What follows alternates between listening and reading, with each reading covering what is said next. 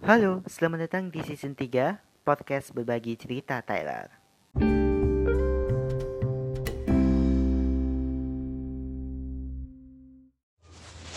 Selamat datang di podcast berbagi cerita Tyler. Spesial Hari Kemerdekaan ulang tahun Republik Indonesia yang ke-76 Merdeka. Kali ini akan kami bahas beberapa fakta menarik dan unik seputar kemerdekaan RI. Dan sekaligus kita akan membahas fakta-fakta menarik dari kehidupan keseharian kita. Kita langsung saja. Ya sahabat Tyler, tidak terasa nih sudah mau mendekati ke 17 Agustus itu tandanya memperingati hari kemerdekaan Republik Indonesia yang ke-76. Tapi kita akan membahas tentang logo ke-76 tahun Republik Indonesia. Ini kami kutip dari indonesiabaik.id slash infografi slash ini dia logo kemerdekaan RI ke-76. Jadi, pemerintah resmi mengumumkan logo dan tema peringatan hari ulang tahun ke-76 Republik Indonesia yang diunggah oleh situs resmi Kementerian Serikat Negara 17 Juni 2021. Nah, tema logo, tema untabang untuk kemerdekaan ke-76 sesuai yang sudah ditetapkan yaitu Indonesia Tangguh, Indonesia Tumbuh yang mendeskripsikan nilai-nilai ketangguhan, semangat pantang menyerah untuk terus maju bersama dalam menempuh jalan penuh tantangan agar dapat mencapai masa depan yang lebih baik. Makna logo. Jadi bentuk angka 7 diasosiasikan sebagai bagian dari tiang pancang infrastruktur yang sedang dicanangkan oleh pemerintah untuk mendukung percepatan perekonomian Indonesia. Bentuk itu menggambarkan kepala Garuda yang melambangkan Pancasila yang menjadi landasan bangsa dan menegara. Selanjutnya bentuk angka 6 diasosiasikan sebagai orang dan roda yang sedang bergerak terus maju ke depan yang melambangkan pertumbuhan dan percepatan ekonomi. Nah, setelah itu ada bentuk jajah kencang di angka 7 dan janjang jajah genjang sama kaki di angka 6 yang diasosiasikan sebagai ruang yang melambangkan negara memberikan ruang demokrasi kepada rakyat untuk turut berkontribusi dalam pembangunan Indonesia. Nah terakhir, bentuk lingkaran pada angka 6 merupakan petanda kesempurnaan yang mencerminkan harapan dan keberhasilan dari semua hal yang ini dicapai. Jadi secara umum ada empat mana logo yaitu stabilitas dan pembangunan, gerak dan pertumbuhan, ruang kebersamaan dan persatuan dan harapan.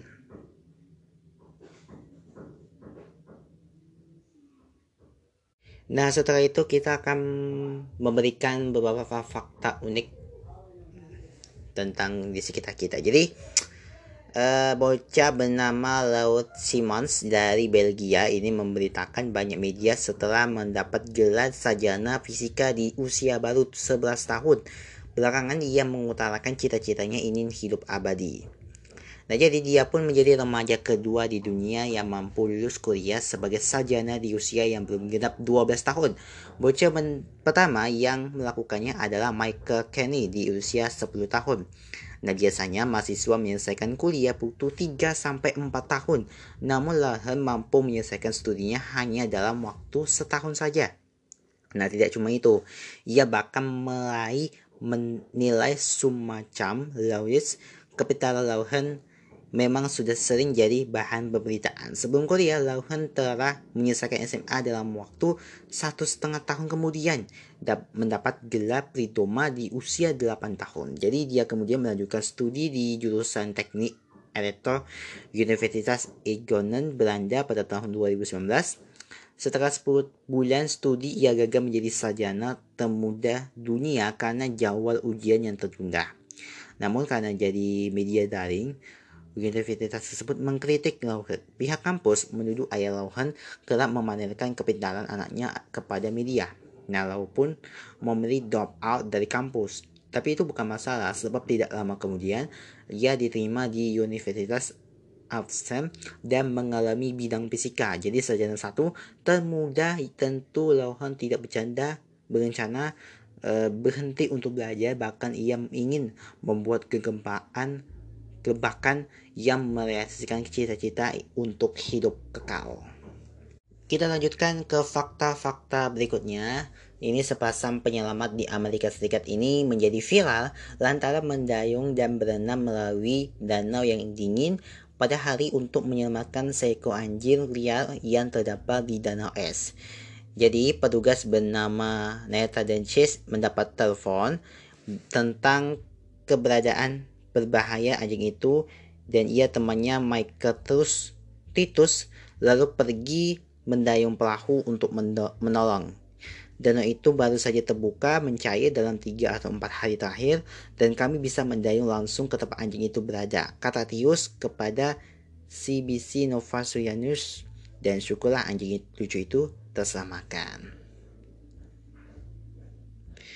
Beralih ke fakta berikutnya. Jadi layaknya di film superhero ini bocah bernama Olivia Fastworth ini memiliki kekuatan, kekuatan super yaitu tidak pernah merasa lelah dan tidak ada rasa sakit di tubuhnya. Jadi gadis kelahiran 2009 itu juga tidak pernah merasakan lapar walaupun tidak mengkonsumsi makanan berhari-hari. Nah, akibat hilangnya kromosom 6, Olivia tidak pernah nih merasa merasa sakit bahkan saat tertabrak mobil hingga terseret. Nah, sang ibu menenang kata kalau Olivia terseret, ia sudah menjadi ketakutan dan menangis. Namun Olivia hanya bangun seperti tidak terjadi apa-apa dan berjalan kembali ke arah ibunya. Jadi sejak kecil Kelainan yang mungkin bisa disebut kelebihan bagi orang normal di tubuh Olivia sudah diketahui orang terdekatnya. Jadi meski uh, mengalami luka parah hingga darah mencucur di mulutnya dan membuat kaget orang di sekitar, Olivia itu tidak merasakan sakit sama sekali. Jadi gadis kelahiran Huddersfield Inggris itu memang tidak pernah nih menangis seperti bayi pada umumnya. Jadi kondisi aneh itu tentu membuat keluarga membawa Olivia ke, da ke dokter sekaligus ahli biologi. Jadi baru ketahui bahwa apa yang dialami Olivia sejak kecil ini bukanlah lantaran dirinya seorang manusia super, tapi kelainan bawahan sejak lahir. Jadi seorang ahli biologi Bene mengaku baru kali ini kali itu mendengar kasus kelahiran kromosom seperti Olivia dari 15.000 kasus gangguan kromosom di seluruh dunia. Hanya Olivia yang mengalami gejala jarang tidur, tidak lapar, Olivia tidak pernah merasakan sakit. Atas kelainan itu, Olivia pun dijuluki sebagai gadis bionik.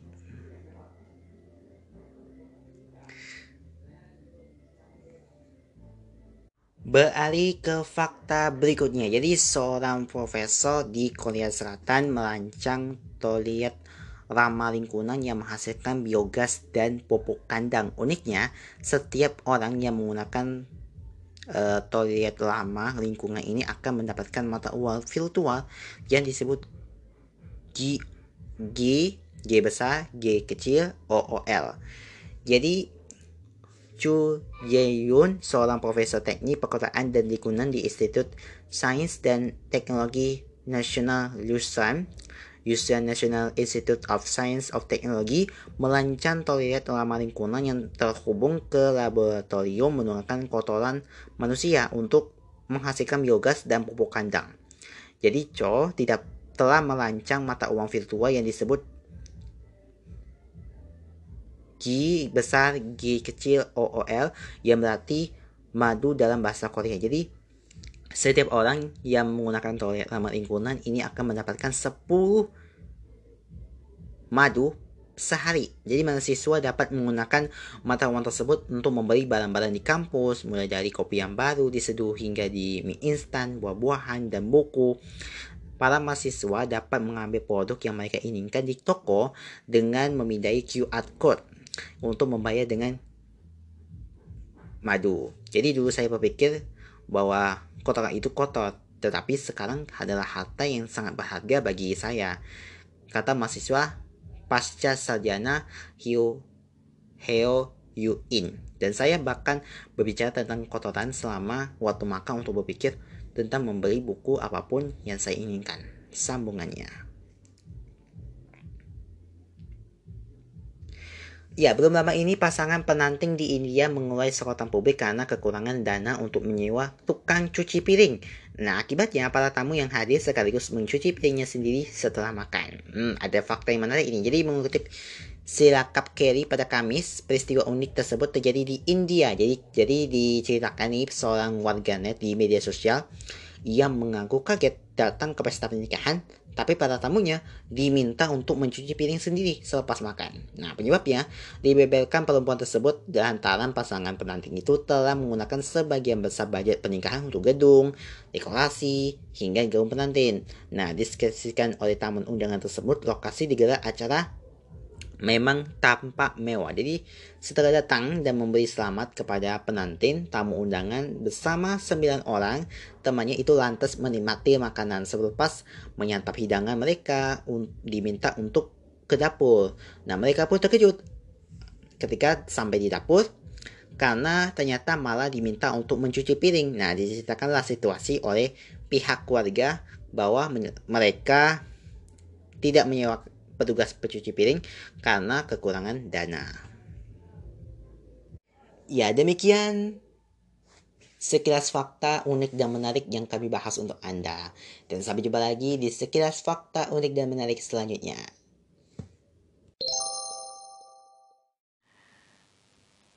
Halo teman-teman, balik lagi bersama gua Matika Saputra dan Tyler King. Uh, eh, 17 Agustus merupakan hari yang istimewa untuk negara Indonesia. Hari tersebut menandakan kemerdekaan Indonesia dari penjajah. Perayaan 17 Agustus pasti identik dengan upacara bendera dan berbagai lomba yang biasa di sekolah ataupun kawasan lingkungan rumah diselenggarakan.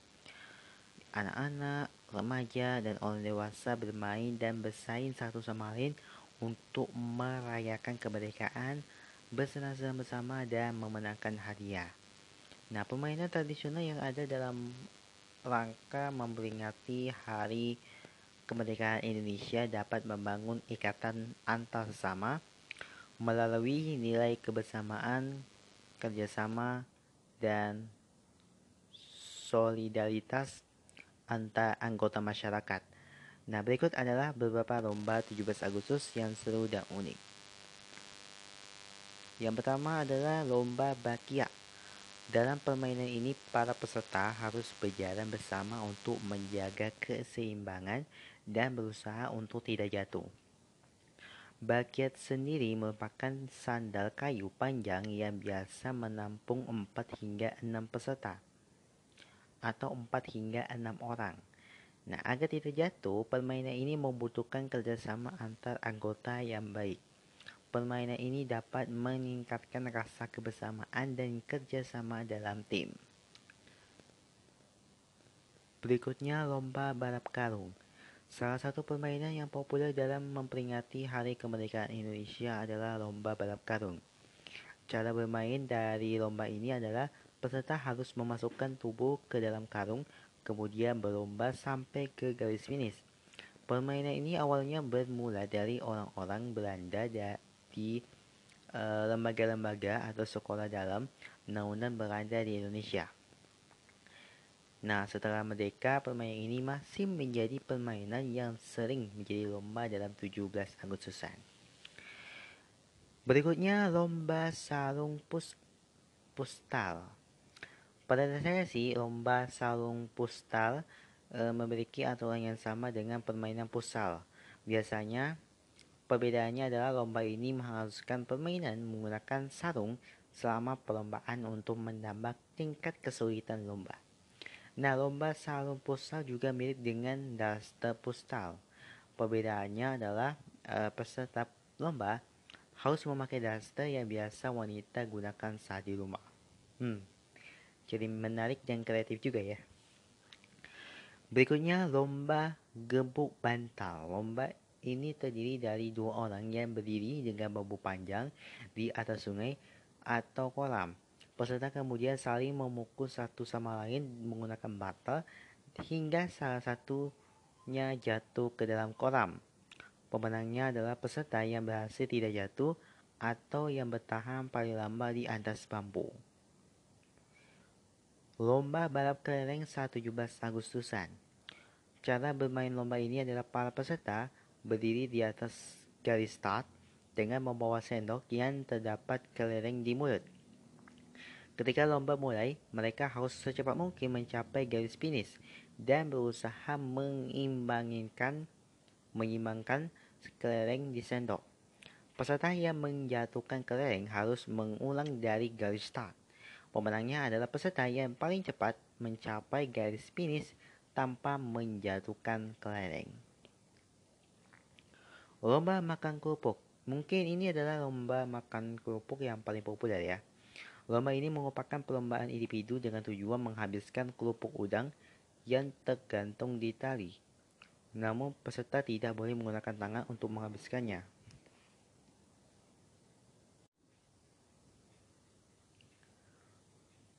Peserta yang dapat menghabiskan kerupuk tercepat menjadi pemenangnya.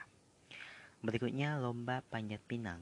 Dalam lomba panjat pinang, peserta harus memanjat batang pohon dan mendapatkan hadiah yang berada di atas batang pohon tersebut. Di permainan ini, para pemain harus saling membantu agar salah satu anggota tim bisa berhasil mencapai puncak. Lomba tarik tambang. Tarik tambang ini adalah lomba yang menguji kekuatan dengan menarik tali tambang. Lomba ini terdiri dari dua kelompok yang berdiri pada kedua sisi tali. Kemudian kedua kelompok tersebut menarik tali hingga melewati batas yang menyatakan bahwa salah satu kelompoknya menjadi pemenangnya. Sarung voli. Lomba ini memiliki aturan yang dengan bola voli pada umumnya. Perbedaannya adalah dalam lomba ini peserta melempar dan menangkap bola voli menggunakan sarung. Permainan egrang. Baik individu dan kelompok dapat memainkan egrang. Peserta melakukan meletakkan kaki di pijakan dengan ketinggian 50 cm dari di atas tanah. Para peserta meletakkan kedua kaki mereka di atas pijakan kemudian berjalan menggunakan egrang. Berikutnya lomba memasukkan paku ke dalam botol. Dalam lomba memasukkan paku dalam botol, para peserta akan memakai tali di pinggang dengan paku di ujung tali. Para peserta bersiap di garis start, kemudian ketika lomba mulai, Peserta harus mencapai botol di garis finish secepat mungkin. Lalu mereka harus memasukkan paku ke dalam botol tanpa menyentuh tali atau paku. Lomba Nyugi Tama Dalam permainan ini, para peserta harus berdiri di garis di garis start sambil membawa tampa. Tampa itu uh, apa ya? Tampa adalah wadah ayaman bambu bulat saat lomba mulai, peserta harus berlomba ke garis finish sambil menyeimbangkan tama agar tidak jatuh tanpa menyentuh tama itu dengan tangan. Memindahkan belut. Lomba ini mengharuskan peserta untuk memindahkan belut dari satu tempat ke dalam botol. Tantangan ini dari lomba ini adalah belut memiliki kulit yang licin sehingga sangat sulit untuk Anda pindahkan. Pemenangnya adalah peserta yang dapat menemukan belut tercepat dan terbanyak. Yang terakhir adalah lomba memukul air. Dalam permainan ini, peserta harus memukul kantong plastik berisi air yang terikat pada seutas tali. Para peserta bersiap-siap di garis start dengan mata tertutup. Saat lomba mulai, peserta harus berjalan lurus secepat mungkin untuk memukul kantong air. Peserta yang berhasil memecahkan kantong air akan menjadi pemenangnya. Nah, itulah tadi beberapa ide lomba yang bisa Anda lakukan bersama teman atau keluarga saat merayakan hari kemerdekaan. Anda bisa menggunakan barang-barang rumah tangga sebagai alat untuk lomba loh. Salah satunya tali jemuran. Tali jemuran itu biasanya bisa Anda pakai untuk lomba makan kerupuk atau lomba memukul air. Anda juga bisa menggunakan bantal tidur Anda sebagai alat dalam lomba kebuk bantal. Nah, itu lah beberapa barang rumah tangga yang bisa Anda gunakan uh, sebagai alat untuk lomba. ya itu tadi sekilas ide lomba 17 Agustus yang seru dan unik. Semoga menjadi inspirasi buat kalian semua dan sampai jumpa lagi di season berikutnya. Selamat malam sampai jumpa.